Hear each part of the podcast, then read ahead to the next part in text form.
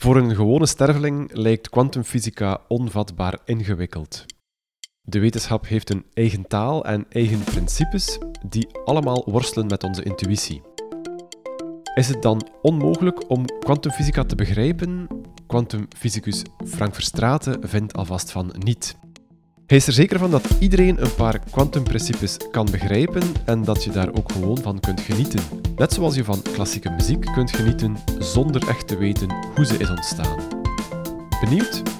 Veel luisterplezier. Dag Frank. Dag Kim. Je hebt net een boek uit waarom niemand kwantum begrijpt en iedereen er toch iets over moet weten. Op de achterflap van dat boek uh, lees ik uh, Waarom is het gras groen en de hemel blauw? Waarom zak je niet door je stoel en verschrompelt de aarde niet tot een ert? Eén antwoord, kwantum. Dat is natuurlijk een uitnodiging om het boek te lezen, maar ik ben nu al uh, razend benieuwd, dus ik wil je toch vragen, hoe zit dat in elkaar? Ja, dus kwantumfysica ehm, is een, een theorie waarmee eigenlijk de materie kunnen verstaan. Dus, dus tot, tot uh, het begin van de, tot een goede honderd jaar geleden verstonden we eigenlijk in de fysica heel, heel weinig over waarom materie is zoals ze is. Waarom is materie hard? Uh, wat geeft kleur? Wat, wat zorgt daarvoor? Dat, zijn, dat waren allemaal complete mysteries. En dan door uh, een aantal, ja, door verder te bouwen, een aantal mensen die, die echt verder bouwen op elkaar, Planck, Einstein, Schrödinger en zo verder, zijn eigenlijk, zijn eigenlijk plots al die mysteries uh, opgelost geweest door, uh, door heel, heel abstract te gaan denken. Door, door eigenlijk een, een, een, alles dat geweten was in de fysica overboord te gooien en met een compleet nieuwe theorie uh, af te komen. En, en, en dan heeft dat heel, heel snel geleid tot een, tot, tot, tot een, complete, ja, een complete revolutie in de fysica, waarbij dat we uiteindelijk materie verstaan. Voor, voor de kwantumfysica was het compleet onduidelijk waarom de aarde bijvoorbeeld niet trekt verschrompeld okay, door, door de zwaartekracht. Wat zijn de krachten die daarvoor zorgen dat dat niet gebeurt? Dat was eigenlijk een compleet uh, mysterie. En dan, uh, en dan eigenlijk door na te denken over heel specifieke uh, problemen, zoals één atoom, een waterstofatoom, door dat probleem op te lossen, werd plots alles duidelijk. En ja, dus in, in dat boek schetsen we eigenlijk heel sterk dat verhaal, hoe het ene op het andere verder bouwt en hoe dat we eigenlijk ja, tot al die die inzichten gekomen zijn in die, in die jaren, en die, die, die, de laatste honderd jaar in de fysica. Ja, heel concreet, waarom zak je niet door je stoel? Uh, ten eerste kan ik me afvragen, waarom is dat een, een vraag? Waarom zou ik me moeten afvragen, waarom zak ik niet door mijn stoel? En ten tweede, kan je daar in het kort een uitleg over geven waarom we niet door onze stoel zakken? Ja, dus, dus door een stoel zakken, dus er moet toch een heel sterke kracht zijn die, die, die tegenwerkt, dat, dat, dat eigenlijk niet door, uh, ja, dat materie hard is. Dat is eigenlijk de vraag. Waarom is materie hard? En um, materie is hard omdat er een ongelooflijk sterke kracht is in de natuur. Veel sterker dan ja, de zwaartekracht of de zwakke kernkracht of de sterke kernkracht of de elektromagnetische kracht. Dat is namelijk de symmetrie. Een symmetrie die bepaalt dat twee kwantumtoestanden van elektronen niet in dezelfde toestand kunnen zitten. En dat is eigenlijk een soort symmetrische achtergrond die, die, die volledig, um, um, waarop de volledige kwantumfysica gebouwd is. En dus, dus die, die, die, die antisymmetrie van de golffuncties zorgt ervoor dat, dat deeltjes elkaar heel, heel sterk afstoten. En het is die afstoting die ervoor zorgt dat wij niet, uh, dat materie hard is. En, uh, en dus, dus omdat, ja, dat verhaal is eigenlijk, is eigenlijk ja, heel, heel intrigerend. Hè. Er zijn een heel aantal dingen die daar samenkomen. Er zijn heel wiskundige, abstracte wiskundige concepten, zoals groepentheorie, uh, namelijk die, ja, die symmetrieën, dat is de theorie die groepen beschrijft, maar ook, ook de theorie van holfuncties. En, en hoe, hoe dat allemaal in elkaar past, is eigenlijk een verhaal dat ik vond dat eigenlijk heel, heel weinig voorkomt in de typische populariserende uh, boeken over, over kwantumfysica. En dat is nogthans volgens mij een van de, ja, een van de, de, de, de hoekstenen van, van het verstaan van ja, waarom is de wereld zoals ze, ze is. En, en, en in dat oogpunt hebben wij dat boek geschreven. Dat een aantal van die, van, die, van die centrale begrippen dat eigenlijk iedereen toch zou moeten weten over kwantumfysica, om deze te, te gaan highlighten. Ja. De meeste mensen zullen daarop antwoorden, allemaal goed en wel dat, dat we het proberen te begrijpen, maar het lijkt niet te begrijpen. Het lijkt veel te complex om, om het te kunnen snappen, als gewone sterveling dan. Uh, maar de insteek van het boek is wel, het is niet onmogelijk om kwantum te begrijpen.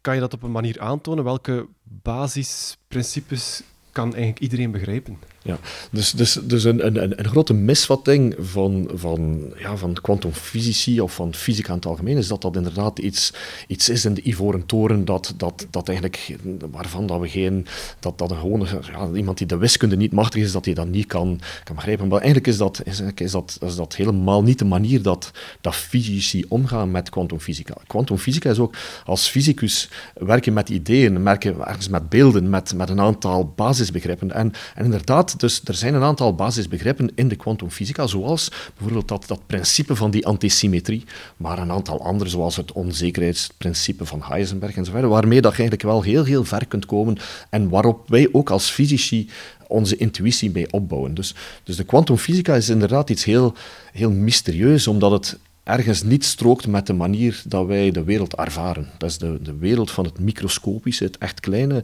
Er zijn ergens andere wetten die daar handelen en, en wij kunnen die zien en we hebben daar een theorie voor ontwikkeld en die, die schijnt te werken, maar echt verstaan doet niemand. Quantumfysica is inderdaad zodanig tegenintuïtief dat er niemand dat verstaat, maar je leert er wel mee werken. En uh, de insteek van het boek is dat we inderdaad dus die basisideeën, die intuïties dat wij allemaal hebben als fysici, om daarmee te werken, want het werkt wel degelijk, uh, deze wilden we overbrengen. En in plaats van te focussen op het, op het mystieke aspect of de, of de, de volledig, ja, de, de, de rare eigenschappen, wilden we in tegendeel eigenlijk focussen op, nee, kijk, met die kwantumfysica, dat werkt en dat en dat en dat hebben we daarmee kunnen verstaan en verwezenlijken. En, en uiteindelijk, ja, ook een heel, heel stuk van de technologie van ons dat we dagelijks gebruiken, is gebaseerd echt op het, op, die, op het feit dat we die kwantumfysica verstaan. En verstaan is natuurlijk een heel groot woord. Wat wil dat zeggen om iets te verstaan? Wel, ja, niemand verstaat het, maar je leert er wel mee werken. Je krijgt er een intuïtie voor en dat, zijn exact de, dat is hetgeen dat we trachten te bereiken in dat, in dat boek. Ja. Het hoofddoel van kwantumfysica is dan het beter begrijpen van, van de wereld? Of zijn er nog andere doelen waarom je uh, aan kwantumwetenschap zou doen? Quantum, kwantumfysica is natuurlijk een van de ja, grootste takken van de fysica waarmee dat we de, materiële wereld... Uiteindelijk is dat het ultieme materiële... Uh, ja, trachten te verstaan waarom is de materie... Wat, wat zijn de mogelijke, de, mogelijke fasen van materie? Wat, waarom heb je, heb je isolatoren, heb je geleiders? Uh, wat, wat gebeurt er in een ster? Wat gebeurt er? Waarom brandt de zon? Uh, nucleaire reacties? Uh, wat, wat, wat is dat allemaal? Dat is allemaal pure, pure kwantumfysica. En, en natuurlijk, de, de, het is een fundamenteel onderzoek. Het gaat er over. Tracht te begrijpen hoe alles in elkaar zit. Tracht te begrijpen hoe de wereld in elkaar zit. En het, de, de, de, de reden waarom dat nog altijd eigenlijk heel, heel veel onderzoek gedaan wordt naar de kwantumfysica, is dat we het eigenlijk nog altijd maar heel weinig begrijpen.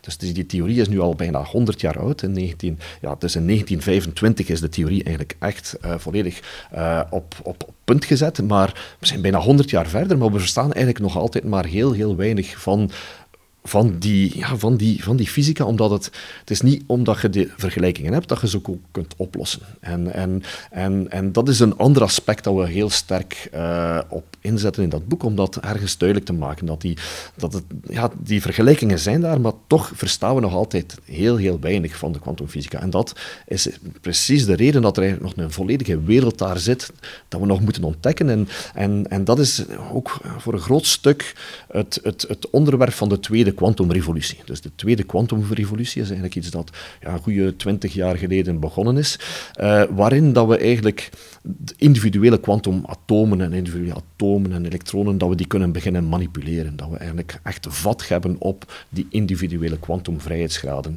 En we willen die, die, die echt gaan uitbuiten om betere computers te maken, om betere sensoren te maken, om op een betere manier te kunnen communiceren. En, en, en, en dat is eigenlijk waar, waar echte kwantumfysici mee bezig zijn. En uh, uh, natuurlijk om, om, omdat ergens, ja, al dat is natuurlijk gebouwd op, op een hele reeks andere uitvindingen die op elkaar bouwen. En, en, en, en, en we schetsen echt het verhaal hoe het ene, de ene persoon verder bouwt op de andere. En dan zegt nee, het is niet zo, je moet het opnieuw beginnen en, en in een andere richting gaan en zo verder en zo verder. Um, dus, dus kwantumfysica is eigenlijk nog altijd een, een heel, heel groot mysterie. Juist omdat, het, ja, omdat, die, dat, die, dat die vergelijkingen zo moeilijk zijn. Het enige dat we eigenlijk kunnen doen als kwantumfysici is om die vergelijking te gaan benaderen. En, en op een of andere manier benaderen en niet. En dat is precies eigenlijk dat, het, het, het, ja, dat, dat probleem is precies het probleem dat we in principe zouden kunnen overkomen door quantumcomputers te, te, te, bouwen. En, en daar gaat het boek uiteindelijk naar, naartoe. Van, van kijk, dat is nu de, de, de, de, de, edge van, van wat de dag van vandaag onderzocht wordt in de kwantumfysica. Ja. Quantumwetenschap had dus veel breder dan de theorie alleen, want ik denk dat dat een beetje een, een stereotype is van een kwantumwetenschapper. We zitten hier ook in, in uw bureau, er hangt hier een heel groot krijtbord met heel wat formules op.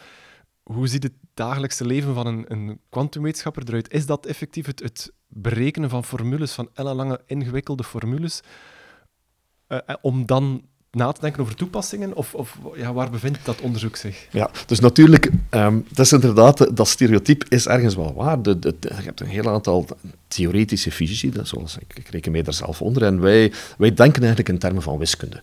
Dus, dus, dus, um, dus misschien heeft iedereen het beeld zo van een, van een kwantumfysicus of van een, van, van een fysicus, dat, dat, dat er ergens iemand is die in een kamertje alleen zit en, en daar plots uh, tot geniale ingevingen komt. Maar in de praktijk is dat natuurlijk niet zo. In de praktijk zijn dat allemaal heel kleine probleempjes, heel kleine stapjes dat je moet zetten en, en, en, en op werken. En, en, en, en heel ja, die, die technische problemen om daar meer en meer vat op te krijgen. En af en toe, als je geluk hebt, uh, komt daar dan een doorbraak uit. Uh, dus, dus iedereen bouwt verder op elkaar. En eigenlijk, eigenlijk is dat het feit dat iemand iets fantastisch gevonden heeft, is, is gewoon ja, een statistisch gegeven. Het feit dat jij dat nu precies zei, is gewoon waarschijnlijk toeval. Dat kan evengoed iemand anders zijn. En, en, en dat is eigenlijk wel een, een beetje ja, heel confronterend als wetenschapper om te zien, ja, eigenlijk is dat belangrijk dat wij bezig zijn met, ja, met, met heel veel kleine probleempjes en ook domme problemen, problemen die op het eerste zicht niet, niet, niet, niet, veel zin lijken. En, en ook heel technische problemen oplossen,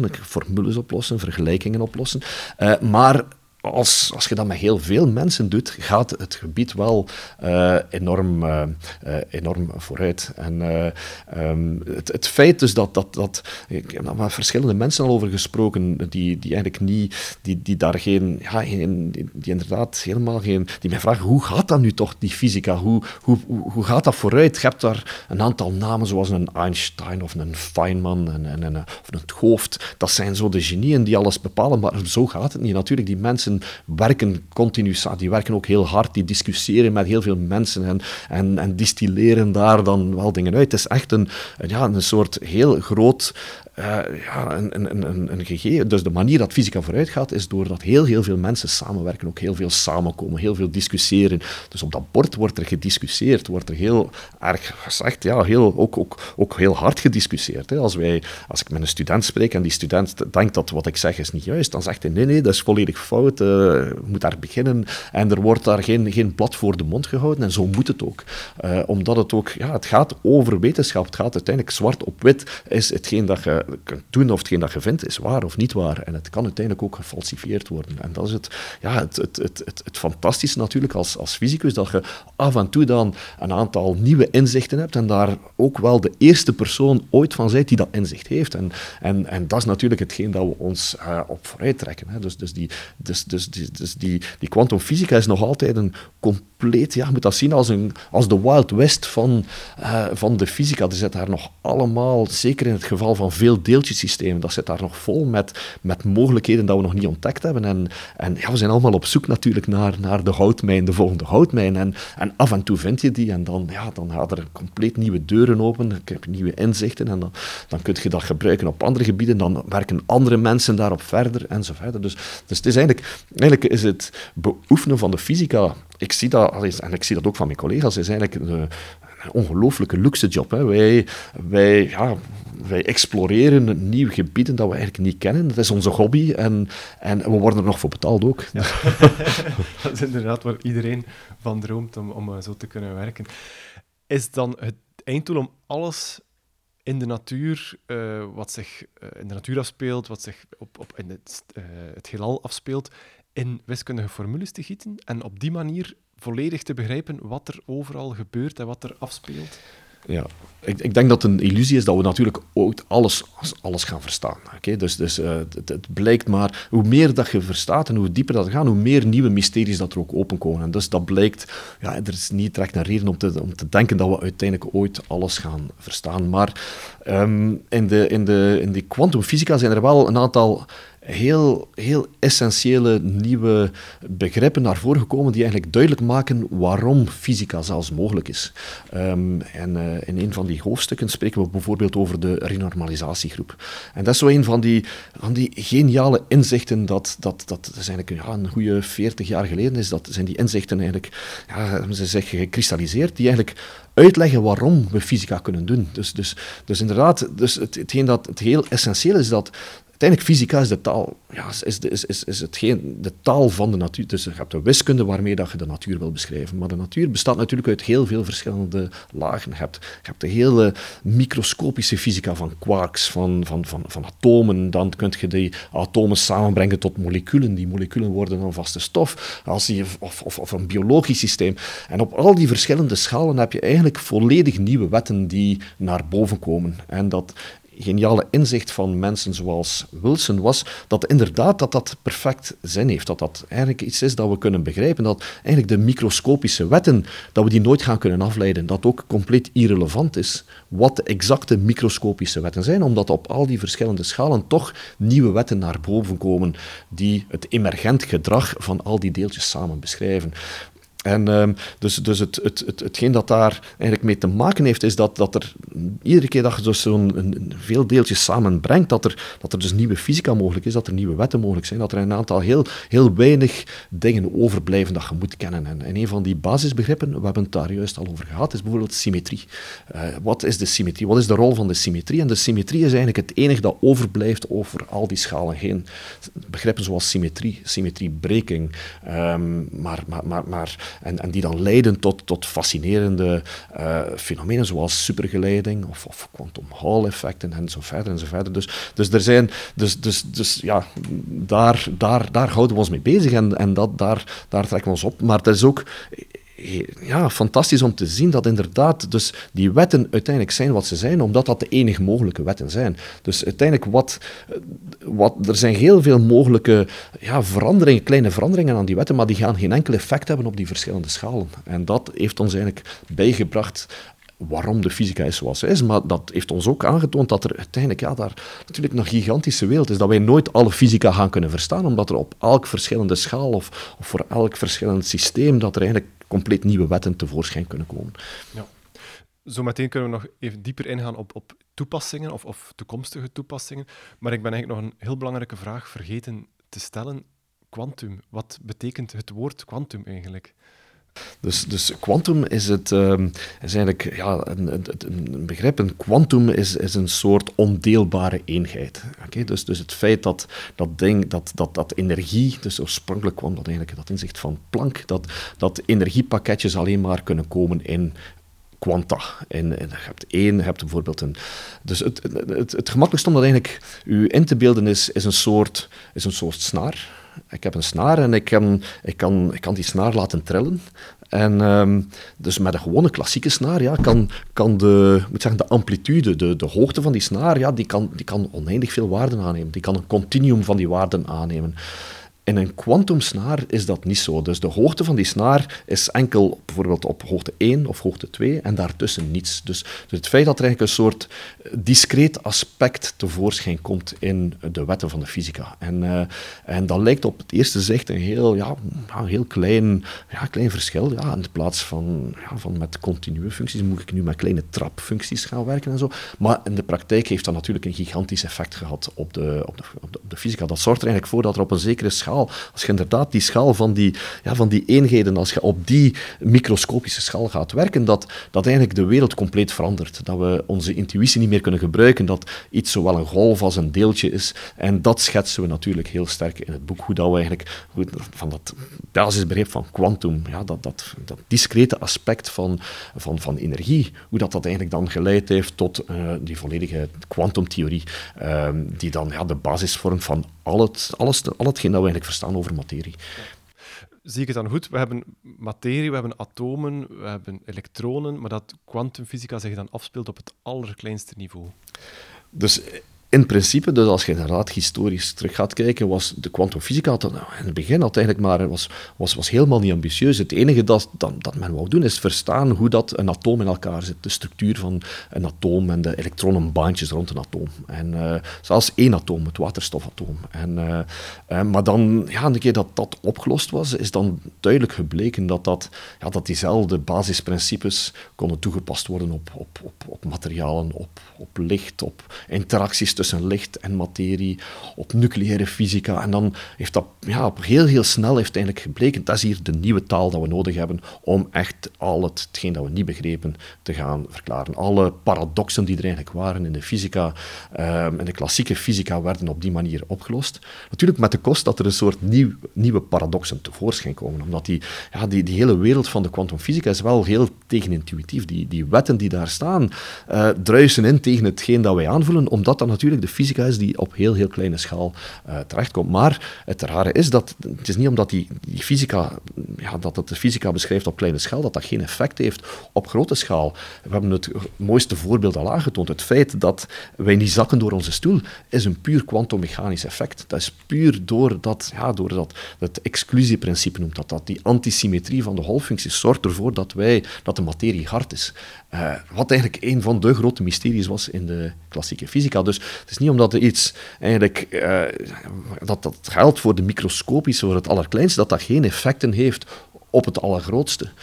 Um, bijvoorbeeld elektriciteit, geleiding, isolatoren, super, dat zijn allemaal macroscopisch observeerbare effecten die puur kwantummechanisch zijn van aard uiteindelijk. Ja. Dus die kwantummechanica heeft een impact op ons, op ons dagelijkse leven, op alles rondom ons.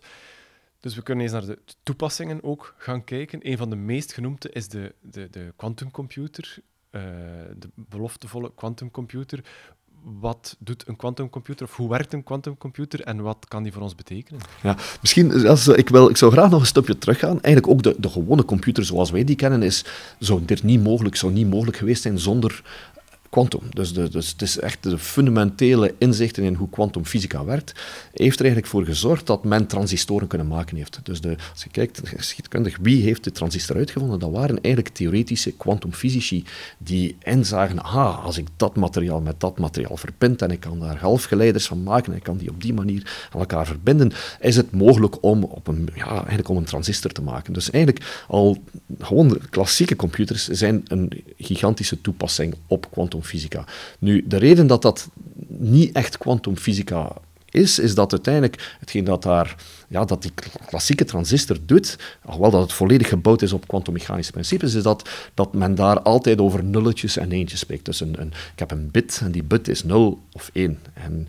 um, dus wat een quantumcomputer nu doet, is, is, is eigenlijk zeggen, ja, maar in de kwantummechanica is het in principe mogelijk ook om superposities te hebben. En dat is precies het, ja, het, het, het, het, het idee van die tweede kwantumrevolutie. Wat wat, wat, welke nieuwe wereld gaat er open als we in plaats van met nulletjes en eentjes ook werken met die superposities? Welke nieuwe mogelijkheden geeft ons dat om eh, eventueel ja, nieuwe, betere, uh, betere metrologie of betere sensoren te maken, maar zeker ook betere quantumcomputers. Nu, uh, dus die quantumcomputer is erop gebaseerd dat inderdaad dat men een zekere um, zin van parallelisatie heeft. Dus, dus, dus, dus in plaats van enkele 0 of een 1 kan men ook in de superpositie zitten. Dus dat wil natuurlijk, als men met, met heel veel nulletjes en eentjes werkt, dan zijn het aantal superposities dat men tegelijkertijd heeft, is natuurlijk neemt exponentieel toe met het aantal bits. Dat laat in principe toe om een aantal problemen op te lossen die heel, heel moeilijk zijn om op te lossen op een klassieke computer. Nu, um, er is daar heel veel onderzoek die daarnaar gedaan wordt. Welke problemen kunnen we nu oplossen door een quantumcomputer te gebruiken? Welke, ja, welke nieuwe mogelijkheden geeft dat om problemen op te lossen dat we eigenlijk wel omgeven? En um, Um, er zijn twee soorten problemen dat we, wat eigenlijk contact zijn. Aan de ene kant, en dat uh, zijn er dus uh, klassieke problemen. Problemen dat we eigenlijk al hadden voordat we kwantummechanica hadden. En dat zijn zo, zaken zoals als het factoriseren van getallen. En dat is een van de grote toepassingen van een quantumcomputer. Is hoe gaat je een heel groot getal gaan factoriseren? Dus de factoren, dus ik geef een heel groot getal en je wilt weten, oké, wat zijn de factoren van dat getal? Bijvoorbeeld uh, 26 is 2 maal 13. Oké, dat zijn de factoren van je En als dat een heel groot getal is, is dat een zeer moeilijk probleem. Eigenlijk alle, ja, moet zeggen, de, de veiligheid of de cryptografie, dus, dus, dus het, het, feit dat wij op een veilige manier uh, informatie kunnen uitwisselen over internet of ook met WhatsApp, uh, is gebaseerd op het feit dat dat eigenlijk een moeilijk probleem is. Dat dat een exponentieel moeilijk probleem is om op te lossen met een gewone computer. Nu was er een genie, dat was, een, zijn naam is Peter Shor, die inzag dat dat probleem van factorisatie eigenlijk equivalent is aan het vinden van een periode van een of andere functie. En het vinden van een periode van een functie is ergens al iets dat, dat, dat, ja, dat gaat over golven en dat ergens een, inderdaad een of ander kwantummechanisch aspect heeft. En hij had dan door, ja, met een quantumcomputer kan ik inderdaad die golven, kan ik de, de, de frequenties van die golven gaan, gaan, gaan, gaan, uh, ja, gaan, bepalen. En op die manier kan ik het factoriseringsprobleem oplossen. Um, dus dat is zeker een van de grote open vragen. En dat heeft daar natuurlijk toe geleid. Dat, dat, dat is eigenlijk een van de eerste, dat, dat was het begin van de quantumcomputing. Dat we zagen, inderdaad, met een quantumcomputer kun je echt wel heel, heel nuttige problemen oplossen. En, en ja, niet enkel nuttig, als dat als een quantumcomputer zou zijn, is dat natuurlijk een gigantisch probleem voor, ja, voor de, de, de huidige cryptografie, voor de huidige manier dat informatie uitgewisseld wordt. Gelukkig zijn we nog helemaal daar niet. Er, zijn geen enkele, is nog geen enkele quantumcomputer op de wereld die die, die, die, die problemen op een, op een goede manier kan oplossen, omdat ja, de technologie is er nog niet, uh, nog niet, niet, niet, niet, niet rijp voor. Maar toch, het blijkt dan, er is dan heel, heel veel ja, onderzoek gedaan naar welke andere problemen kunnen we daarmee oplossen. En, en eigenlijk met heel weinig succes. Omdat het heel moeilijk is om problemen, klassieke problemen zoals factoriseren, om die te gieten in die taal van kwantum. Maar dus, dus dat leidt eigenlijk naar de tweede klasse van problemen dat een quantumcomputer kan oplossen. En dat is eigenlijk hetgeen dat alle experts inderdaad ervan overtuigd zijn. Dat is echt de killer app van quantumcomputers. is eigenlijk het simuleren van kwantumsystemen. We hebben het al over gehad. Quantumfysica, we kennen de wetten, maar we kunnen ze eigenlijk niet oplossen, die vergelijking. Eigenlijk zou een quantumcomputer één groot quantumlabo zijn, waarmee eigenlijk al die wetten van de fysica, waar je die wel kunt oplossen, waarmee dat je die, die vergelijkingen kunt, kunt, ja, kunt simuleren, kunt oplossen. Kunt... En dus zou een quantumcomputer is eigenlijk het ultieme labo. Het, een quantum, met een quantumcomputer zou je eigenlijk elk, moet zeggen, chemisch of om even welk een experiment die ergens met quantumfysica te maken heeft, kunnen simuleren op een manier dat natuurlijk veel sneller is dan in een echt labo. Als je ziet hoe dat nog altijd heel veel onderzoek naar in de farmaceutische industrie is, gaat over chemische reacties. Dus neem dat deel en neem dat samen, wat, welke reacties geeft dat. En het is allemaal heel kostelijk en heel moeilijk om dat in de praktijk te gaan doen. Met een quantumcomputer zou eigenlijk al die mogelijke, ja, moet zeggen, die experimentele setups kunnen simuleren. Dat zou een universeel labo zijn. En dat, zou inderdaad heel, een hele nieuwe wereld openen van oké, we gaan hier veel, veel meer inzichten krijgen in de kwantumfysica. En dat lijkt misschien iets heel esoterisch, maar als je kijkt naar, ja, naar alle supercomputers in de wereld, de helft van alle supercomputers in de wereld trachten eigenlijk kwantummechanische problemen op te lossen. En een quantumcomputer zou dat eigenlijk wel veel, veel, veel beter kunnen doen, omdat dat juist de taal geeft, de juiste taal om die problemen op te lossen. Um, dus, eigenlijk, dus eigenlijk is nog helemaal niet duidelijk wat, wat is een quantumcomputer goed voor zeker voor, voor heel specifieke oplossingen, voor, voor, voor research van, van, van van chemische processen, uh, maar ook ja, veel, veel andere, misschien, misschien ja, veiliger manieren of betere manieren om, om, om, om nucleaire reactoren te gaan maken. Of, er zijn heel veel ideeën van wat je daarmee kunt doen, maar dat zijn allemaal heel specifieke technische problemen dat we eigenlijk zouden kunnen oplossen met een quantumcomputer. Dus een quantumcomputer zal altijd wel een heel special purpose machine blijven. Het is niet dat wij, uh, dat dat zin gaat hebben dat wij als leek een quantumcomputer in huis gaan nemen om problemen mee op te lossen. Nee, dat, dat, bijvoorbeeld om, om een kwestie van geheugen of van, van, van informatie opslaan. Een quantumcomputer kan dat echt niet beter dan een klassieke computer. Er is een soort, er zijn wetten, ja, met, met een, met een, niet tegenstaande dat die superposities er zijn, laat het u niet toe om meer informatie op te slaan dan met een gewoon klassiek geheugen. Dus, dus het, zal, het zal blijven een heel specifiek, een heel special, special purpose misschien zijn, maar wel, wel natuurlijk heel interessant. Ja, dus quantum computer uh, zal dan in de eerste plaats meehelpen om die kwantumnet beter te begrijpen. Dus dat zal dan vooral op, op, op wetenschappelijk vlak zich afspelen, of, of in die sector. Zijn er ook toepassingen die we zelf die misschien nu al aanwezig zijn of die we uh, zullen zien komen de komende 10, 20, 30, 50 jaar misschien, die ons, ons eigen leven zullen veranderen? Um, dat is een zeer moeilijke vraag natuurlijk. Hè. Ik, denk, ik denk als je ook terugkeek naar de, de, de, de, de transistor en de, de, de, de oorspronkelijke computers die in de jaren 40, 50, 60 gemaakt zijn, was dat zeer moeilijk voorspelbaar wat daar uiteindelijk mee uh, ja, bereikt zou worden. Er is die heel, heel beroemde quote van de, van de grote baas van IBM, die zei dat, er, ja, dat er in heel de wereld misschien een markt zou zijn voor tien computers. Uh, omdat het inderdaad, ja, ook in dat, dat is wel heel, heel frapperend of, of, of dat, dat, dat eh, wat men wou oplossen met een klassieke computer waren twee problemen. Aan de ene zijde wou men klassieke computers, dus die ENIAC en zo verder, gebruiken voor cryptografische problemen op te lossen. Dus voor cryptografie, voor het versleutelen en het, ja, natuurlijk ook het decoderen van, eh, van problemen. En ten tweede wou men ook die klassieke computers op gebruiken om fysische problemen, echt de fysica mee te gaan simuleren. Um, dus de hele eerste algoritmen die men gebruikte om op die klassieke computers te gaan runnen, was bijvoorbeeld het, het, het simuleren van hoe neutronen met elkaar interageren, zeer belangrijk was voor dat Manhattan Project en zo. En het is wel heel leuk om te zien dat dat ook precies hetgeen is dat wij voor ogen hebben met de quantumcomputer. Dus met de, quantum, de eerste toepassingen van de quantumcomputer lopen heel erg parallel met de eerste toepassingen dat men had over van, van, van, van, van de, gewoon klassieke computer. En, uh, dus, maar het is heel moeilijk voorspelbaar natuurlijk, die quantumcomputer is er nog niet. Wat gaan we daarmee kunnen doen? Dus als wetenschapper ja, hebben wij direct een hele verlanglijst. Ja, dat die quantumcomputer er is, kunnen we echt wel fysica gaan doen uh, en chemie en biologie op een manier dat we niet konden doen vroeger. Dus dat gaat, dus wetenschappelijk problemen is dat, zijn er gigantisch veel problemen dat we daarmee kunnen oplossen. Maar wat gaat daarnaast komen, er is niemand die het weet. Ik, wil ook al, ik heb al een aantal termen gehoord die, die, die gepasseerd zijn, uh, waarvan de luisteraar nu misschien denkt van ja, kan je dat nog eens kort uitleggen? Superpositie bijvoorbeeld.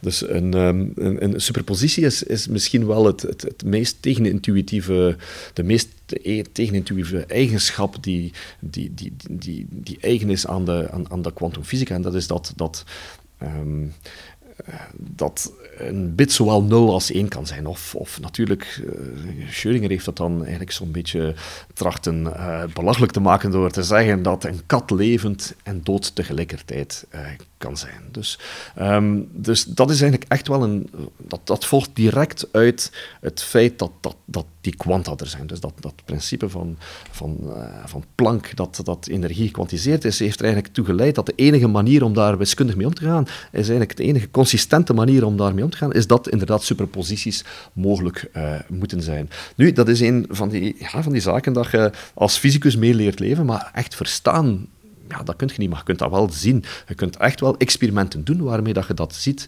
Je hebt uh, bijvoorbeeld heel beroemde, ook zelfs al met fotonen, kun je heel ja, interferometer-experimenten of, of Stern-Gerlach-experimenten beschetsen, die ook, uh, dat zijn heel eenvoudige experimenten dat je kunt doen, waar dat je kunt zien, ja, dat klopt, dat is gewoon zo. En iets kan uh, hier en daar tegelijkertijd zijn. En, uh, um, en wat daar dan ook heel confronterend bij is, is dat als dat, dat, als, dat, en dat is het echt het nieuwe aspect ook van de kwantumfysica, is dat je eigenlijk als observator niet meer buiten het systeem staat. Dus als observator um, zijt je eigenlijk helemaal deel van het systeem. En dat is natuurlijk vanuit filosofisch oogpunt iets zeer interessant, dat, dat in de kwantumfysica dat je niet meer als observator iets zijt die kijkt naar het systeem en het niet beïnvloedt. Nee, nee, als observator beïnvloedt je, het systeem. En, en daar eh, is natuurlijk zeer belangrijk in het oogpunt van een superpositie. Als je kijkt, zit het deeltje hier of daar, dan breekt de superpositie dan zie je het zit daar of daar.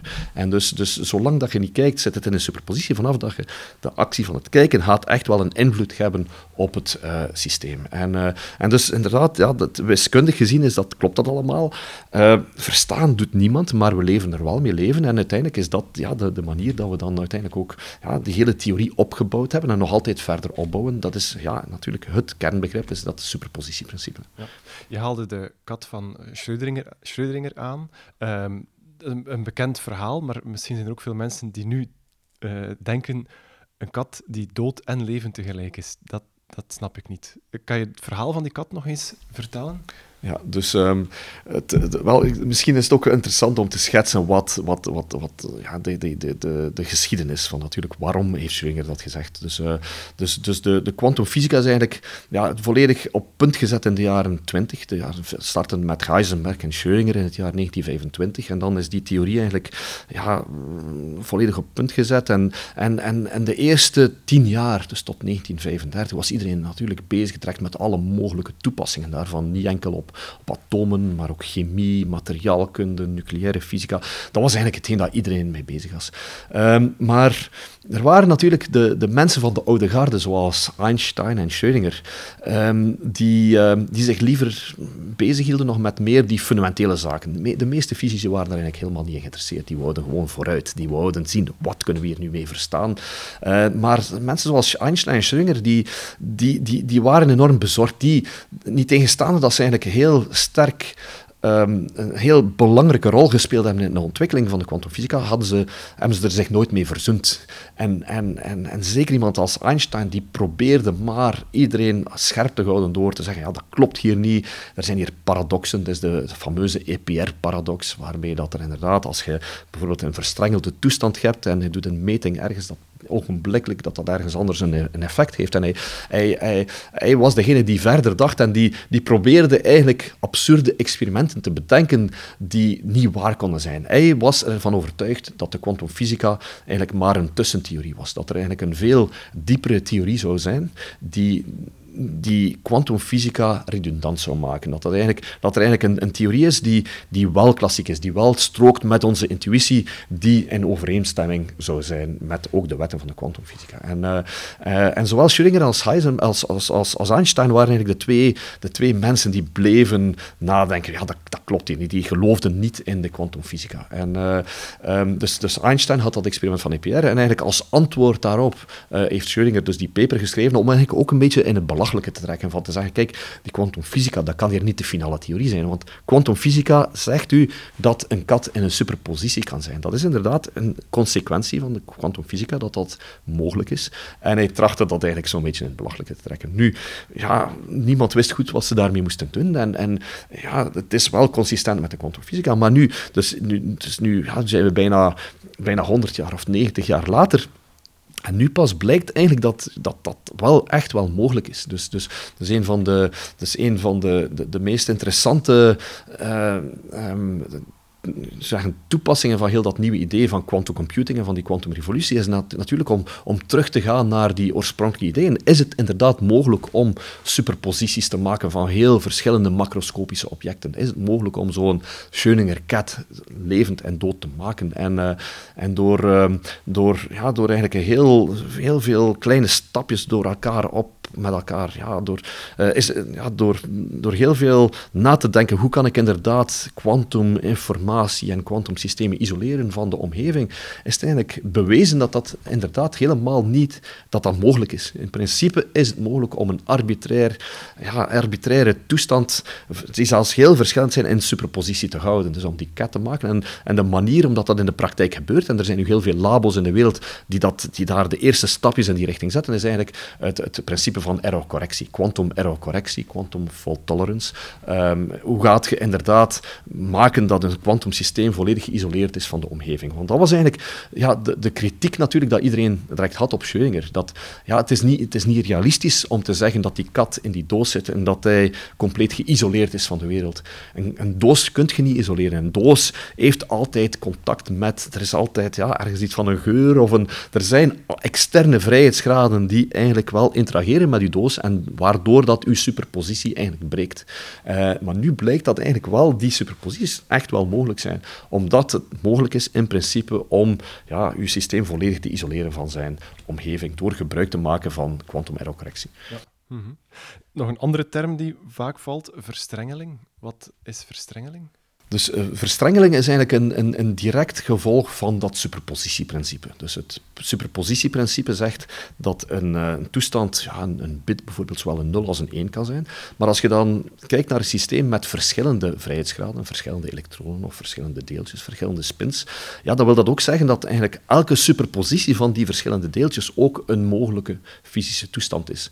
En um, het interessante dat dan tevoorschijn komt als men meerdere deeltjes hebt, is dat inderdaad dat daar, dat, dat superpositieprincipe uh, als gevolg heeft dat er, dat er verstrengeling is. Dat er eigenlijk een soort, dat u, dat uw systeem, uw kwantumsysteem van vele deeltjes, um, alleen maar beschreven kan worden door het geheel te bekijken. Door niet de individuele deeltjes te bekijken, maar echt door de volledige golffuncties samen te zien. Dus eenmaal twee deeltjes met elkaar geïnterageerd hebben en dus een soort superpositie vormen. En als je die dan wegneemt van elkaar, uh, op zich hebben die deeltjes geen... Ja, dus, dus metingen op die individuele deeltjes geven nu eigenlijk heel, heel weinig informatie over wat de echte toestand is van die twee deeltjes samen. De, de echte informatie zit hem in de correlaties tussen die deeltjes. En dat is, uh, dat is het, ja, dat, die, die verstrengeling die eigenlijk wel uh, ervoor zorgt dat, dat die kwantumfysica heel spooky begint te lijken. Als ik een meting hier doe, dat het direct een effect heeft daar. Um, een heel, um, heel mooie manier om dat eigenlijk een beetje intuïtief te gaan, te gaan verstaan werd, werd, uh, heeft, heeft, heeft mij ooit, uh, is ook mij ooit um, verklaard geworden door, door John Preskill. John Preskill is een van de, ja, een van de, de grote proponenten van, van het hele quantum computing. is professor, een uh, Feynman professor in Caltech. En, uh, en uh, hij probeert dat uit te leggen aan de hand van een boek.